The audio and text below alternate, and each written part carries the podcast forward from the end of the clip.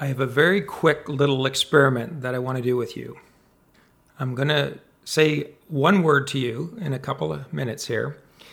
And when I do, I want you to take that word and I want you to quickly put a label on it. And you have one of two labels, okay? The label is strong or weak. Got it? So I'm going to share a word with you. And then as, as the word's coming out of my mouth, you grab that label that says strong or the label that says weak and you stick it on that word. And that's it. You ready? The word is vulnerable.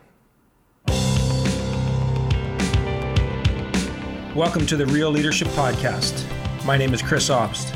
I've spent the last 25 years going deep with leaders on the real challenges they face, the stuff that keeps them up at night.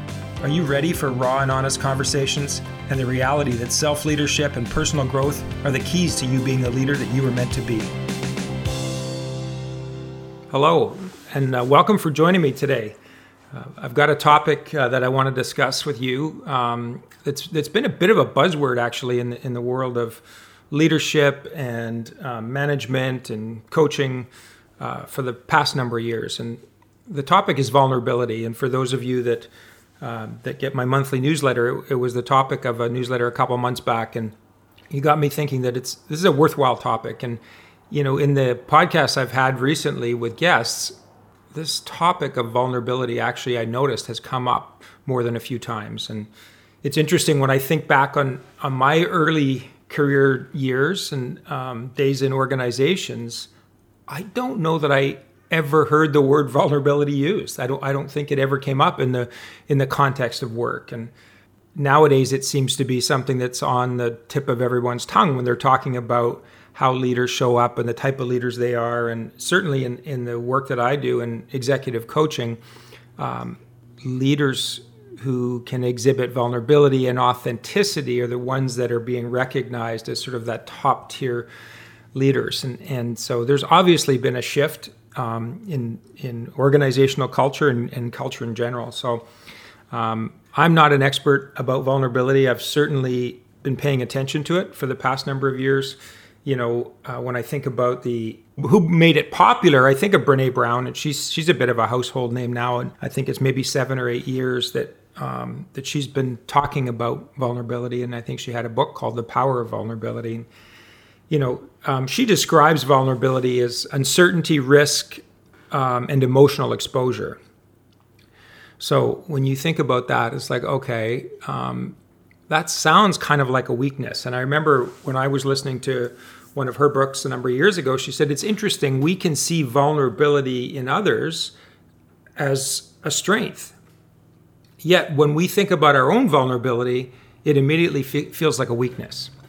And so I just I wanted to discuss that a bit with you today. Is first of all, you know, the, your own mindset around vulnerability. It does sound like if you are vulnerable, you're open to attack, right? If you think about, you know, if in in war, you know, um, well that that troop was vulnerable to the attack from the opposing troop or you know in sports well you know their their defense is vulnerable to the other team's offense so it does have a flavor of weakness to it so if you are a leader who has struggled or are struggling with showing vulnerability you probably come by it honestly and and you know thinking about where you got your cues from in in your household growing up did your parents um, exhibit vulnerability towards you? Did authority figures, people uh, in the school system, teachers and principals, uh, you know, coaches in, in other walks of life, did they did they exhibit vulnerability to you? Probably not. And then in your early years in the workplace, you probably didn't see a lot of it. So vulnerability became something that was sort of like a dirty secret that we were hiding. It's like, yeah, I feel uncertain or weak or incomplete or not enough. And damn it, I'm not going to share that with anybody. So why why weren't we? Well, I, I think a lot of us were raised and brought up in, a, an environment, both in the household and in the workplace, that says, "Well, never let them see you sweat. Um, you know, fake it till you make it. Uh, show them, you know, show them you've got the goods, you got the stuff." You know, competent, confident people tend to get recognized and rewarded in our society, and so you know, it's not it's not surprising that that people have struggled with kind of leaning into and owning vulnerability. So what I want to do is is just give you a moment to just think about your own kind of relationship with the word and your own history with it. And then if you do have an appetite and an interest, just stay tuned here because I, I think I can make a compelling case for why vulnerability is actually the opposite of what we fear. It's, it's actually a strength. So I mentioned earlier that Brene Brown said when we see vulnerability in others, we can often see it as a strength, but in us, it's a weakness. So why do we see it as a strength in others? Well, I think one of the reasons is it's it's authenticity. When someone is vulnerable and says, geez, I, I don't know what to do here, or I messed up, or I'm scared, or I'm struggling, we respect that because it takes courage. It takes courage to admit that we don't have all the answers or that we're we feel weak or vulnerable in some areas. So, th- so that in itself looks like strength. The other thing it is is it's honest. And you know, from a leadership perspective, you become very real and very authentic when you do exhibit some vulnerability when you're willing to admit that you haven't got all the answers. And I know I've had numerous times in my professional career, certainly this career as a, as a coach and facilitator and speaker, that I know that I'm competent at what I do. And I, I, I see that whether it's my one on one coaching clients or the teams I work with or the audiences when I'm doing a keynote, you know that they respond to my easygoing nature they respond to my my competence my skill in what i'm doing. What's interesting though is when i share some true vulnerability with these people it's like we get to another level. It's like they lean in even closer to me and want to be more open learn more be braver and so an example might be if i'm up in front of a group I mean, I've got to exhibit confidence. I can't come onto the stage and, you know, whisper and, and have my voice crack and say, this is really scary. But it's okay to say, wow, you know, last night I was having a hard time falling asleep because it's been on a while since I've been on stage in front of a bunch of people. And honestly, I, w- I was kind of scared, right? So that's real.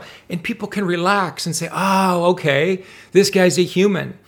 And I know in my, in my coaching sessions, when I share, oh, you know what, and and this is something I'm really working through right now, is I'm struggling with procrastination. There's all these tasks and duties that I have all the time in the world to do, and I can't get to them. And I was sharing it with a with a coaching client the other day, and they looked at me. And, and they got this big grin at their, on their faces. Oh, oh, coach, even you struggle with things? You're bloody right, I do. Every day there's something that I struggle with. But the point is, what I notice, and, and I've had clients share this with me, is that when we're real, when we're when we're willing to you know own our gifts and our shortcoming and weaknesses, it does help people trust us more, and it does draw them to us. So, you know, from a leadership point of view, showing vulnerability does so many things. So it makes us it makes us more accessible. It makes us more authentic. It makes us more approachable. It makes us more real. Now, the other thing that happens is we give others permission. So if you think of yourself as a manager or a leader, when you exhibit vulnerability, when you're not hiding mistakes, when you're willing to own weaknesses, uncertainties, you you normalize that behavior. You make that behavior part of your culture, whether it's on your team or on your organization. And you think about it, we want people to do that. If someone is struggling because they don't understand how to do something, or they've tried and they're failing, or maybe they've got something going on in their personal life that's really keeping them from being focused and present, wouldn't we want them to share that? And again, I know in a previous podcast I talked about, you know, when when an employee is struggling with something in their personal life that we, you know, it's not our job to take it on, but we do have a responsibility to at least acknowledge it, call it out and and ask them you know what they need for support.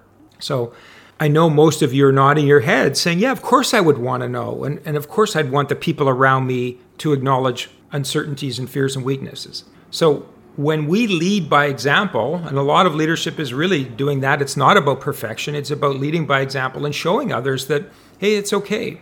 Now, I know some of you that are that are less comfortable with vulnerability have a picture of a you know, a, a, meek leader who's a bleeding heart, who's not focused on results, who can't get the job done, who can't kick butt, and that is not what I'm talking about. And and I'm gonna I'm gonna talk in a little bit about this idea of maybe too much vulnerability or oversharing, and there's definitely um, a watch out for in in in that area. But in most cases, with most leaders that I work with, they need to move towards more vulnerability. Now, you know, what does the opposite of that look like? You know, one of my colleagues described it as a um, this this mask of invincibility. So if I have a leader, a manager, a boss that acts invincible, like they've got everything figured out, nothing bothers them, then it's sort of like, oh, I see, I've got to wear that mask too. Because guess what? We don't actually believe that they're perfect. Most of us hit a stage in life, certainly in the workplace, where, you know, no one is perfect. So when someone presents as perfect, we actually see them as being distrustful because they're not willing to show us all of who they are. And there's lots of neuroscience related to this. Uh, you know, at the end of the day, our brains are a very powerful tool to keep us alive right? And so there's a lot of survival mechanism and instincts that kick in. And when someone isn't being open and and truthful with us, there's a little part in our brain called the amygdala that's on high alert and says, ah, okay, maybe we can't trust this person because they're not being real. So when this mask of, of invincibility is on, we're kind of setting the tone that, oh, that's what we want everyone to do. So if I'm the leader and I'm afraid to show vulnerability, well, guess what I'm asking the rest of you to do? So then you have a bunch of people walking around the organization kind of faking it. Now, the, the case for vulnerability is, is so much greater than to not show it. I mean, th- this idea of, okay, i I'm now pointing out to you that there's a way that you can be that's honest, that's going to inspire and empower your team. It's, it's going to give them permission to be a more real honest, authentic version of themselves, right? And guess what? It's very liberating. I know it's scary the first time you do it, the first time you share true vulnerability with someone around you that you're, you know, maybe outside your personal life or even in your personal life. But it is liberating because it's like, oh, I can exhale. I can stop the facade. I can actually be me. Now, we're not talking about giving up your power we're not talking about giving up your authority. And it would be obnoxious if a leader showed up to work and the whole day they spent, oh, I suck. I'm not very good at this. I really blew it last quarter. Sorry, guys. Hope you can forgive me. That would get tired really fast. But if a leader came in and said, Look, I know we had a rough quarter and we're all going to do something to turn it around for the next quarter, I need to acknowledge that I've been going through some struggles in my personal life. You don't need all the details, but I, I need you to know that I acknowledge it and I'm getting help for it. Just sharing that information empowers the people around you. And it sets you free to actually be a human and get on with what you need to do. You know, I was recently asked um, whether there's such a thing as too much vulnerability. And um, don't know. I I think vulnerability can be done wrong. Um, what comes to mind is this this term oversharing, and we we all know what that means, right? Where you know people just dump on you all the nitty gritty details of something you know that maybe should be kept personal to them, and um, so I think I think we it is a kind of watch out for. I think we need to be paying attention to you know having having boundaries for you and the people that you work with about the things that are appropriate and uh, not appropriate to share. And you know I, I, think an example might be you know if someone's uh, struggling with substance abuse you know you could acknowledge that yeah i'm i'm having a problem with substance abuse and i'm getting some counseling and i'm working on it right they don't need all the details of all the substances he's abused and all the fallout of of what happens afterwards right I mean, those are things you would share with your your doctor, your counselor, your, you know, your, your, team that's there to support you. You know, if you're having marital problems, you can say we're going through some struggles at home. They don't need the details of, you know, what's going on in the marriage or not going on that's causing the problem. So, I think you know those those are the places where I think over being too vulnerable don't fit. They don't. They don't. I mean, I, I always ask people like, why are you sharing it? right? What, what's the reason you're sharing? If what you're sharing is an acknowledgement of um, you know the, the state of your reality because it's impacting the people around you then I think it makes sense. And, you know, if there's a lesson to be learned, I mean, if you made a mistake in something and you want the people around you to learn from it, I think it's very appropriate to say, well, here's here's what I did, here's how I messed it up, and here's the result, and here's how I would do it differently. And you know, I was I was talking to a friend the other day, and I was I was acknowledging, you know, some mistakes I'd made earlier in my life, and he said, "Wow, you're awfully critical of yourself."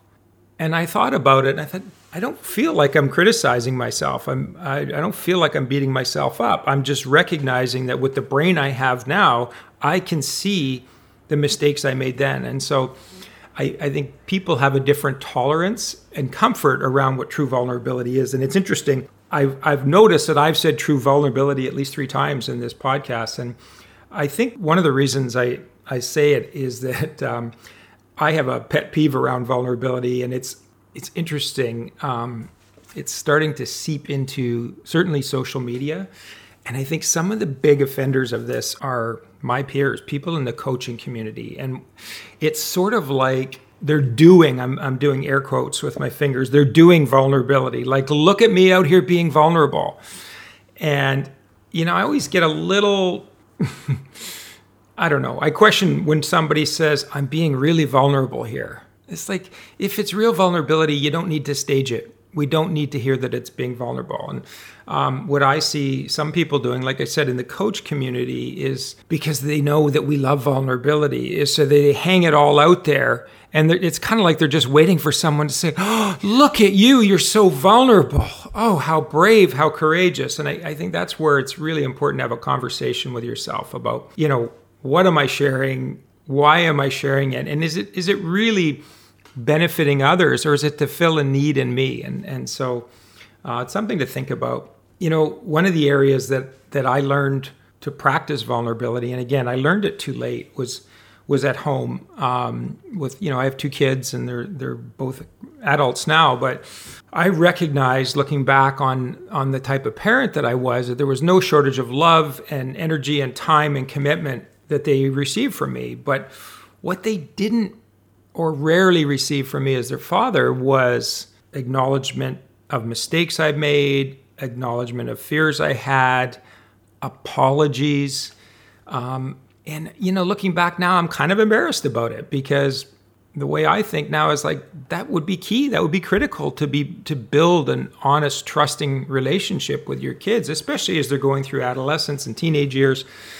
So it was interesting. You know, our family's been through a lot in the last couple years, and I've had the opportunity to, you know, build new relationships with my adult children. And um, a couple years ago, I was acknowledging how I screwed up. They were, uh, you know, I'm a big sports fan. It was a big part of my life growing up, and both my kids were involved in multiple sports, and I had so much investment in the outcome of their participation in sports, of them reaching their potential, whatever the sport was in school, outside of school. I was very involved, too involved, too interested, and they felt it, and it manifested as pressure. And I remember acknowledging it to them a couple years ago that you know this is years after the fact to say you know I, I don't think I did you guys any favors and it was it was a really beautiful moment because they both first of all said thank you. They looked at me dead in the eye and almost in unison thanked me for the acknowledgement. And then they what they did, because humans are like this, um, is they came to my rescue and they said, "Well, Dad, you know it wasn't that bad, or you were just trying to give us an opportunity, and it was just it came from love." And and yeah, the, all of that's true, and I still could have done better. But it, w- it was a really good lesson for me in when you do you are willing to be imperfect and vulnerable and vulnerable what it does for relationship. And this is something you can practice. I mean this is something you can practice um, away from the workplace. Is you know you could be in a restaurant or something and and if you screwed up something you know maybe the you know we do this where the order gets messed up and we want to blame it on the server because maybe we don't have to pay for it or you know it's easier than being embarrassed in front of to say you know what? That was me. I i misread the, the menu, I actually ordered the wrong thing. And you'd be surprised what happens. But I think it's it's like a muscle that if you get comfortable with, it's like it's kind of like being a little closer to the truth, right? I'm going to live a little closer to my truth in an external way. And um, it can be addictive, and it, and it, you know, it is addictive because it's honest, and it liberates you, and it inspires others. So, I think if you are already in in the practice of showing vulnerability in a healthy way, there's probably not a lot for you to take from this other than you know, keep going and keep encouraging people around you to do the same. And um, if you're not certain how your message is landing or if you're oversharing or sharing enough, talk to two or three colleagues or, or, people on your team and say, hey, listen, how well am I doing at vulnerability? How, how close do you feel to the real version of me? And what would you like to see more of or less of? You know, it's a gift when you ask people for that kind of feedback. And it's a or even bigger gift when they when they honor you and, and give you that feedback. So it's definitely a, um, a great check-in if you're already practicing vulnerability. If you're not, you know, I'd say there's there's a couple areas that, you know, I, I would start with, and and you know, one is just acknowledging a mistake. Hey, uh, last meeting, I realized I forgot this on the agenda. That's that's on me. That's my bad. You know, you don't have to make a big event out of it, but just acknowledge it. Those little moments. You remember, right? That they're watching everything you do. The people that report to you are watching everything you do, everything you say. They know if you've wore the same outfit twice this week. They watch what time your car pulls into the parking lot. They know if you're the first one on Zoom or the last one on Zoom. They're watching everything. So, little moments of acknowledging mistakes, maybe acknowledging uncertainty when you know the team has a project on the table or a problem on the table and they're all looking to you and you say, "You know what? I'm kind of at a loss. I actually don't know what to do here. And then just see what happens, right? So, you know, the combination of acknowledging mistakes, acknowledging fears, and then maybe acknowledging struggles. Yeah, you know, I've had a real struggle. I've, I've been, the last month was hard for me, right? I've been going through some health issues, or, you know, I've been having trouble with my focus. We can all relate to that.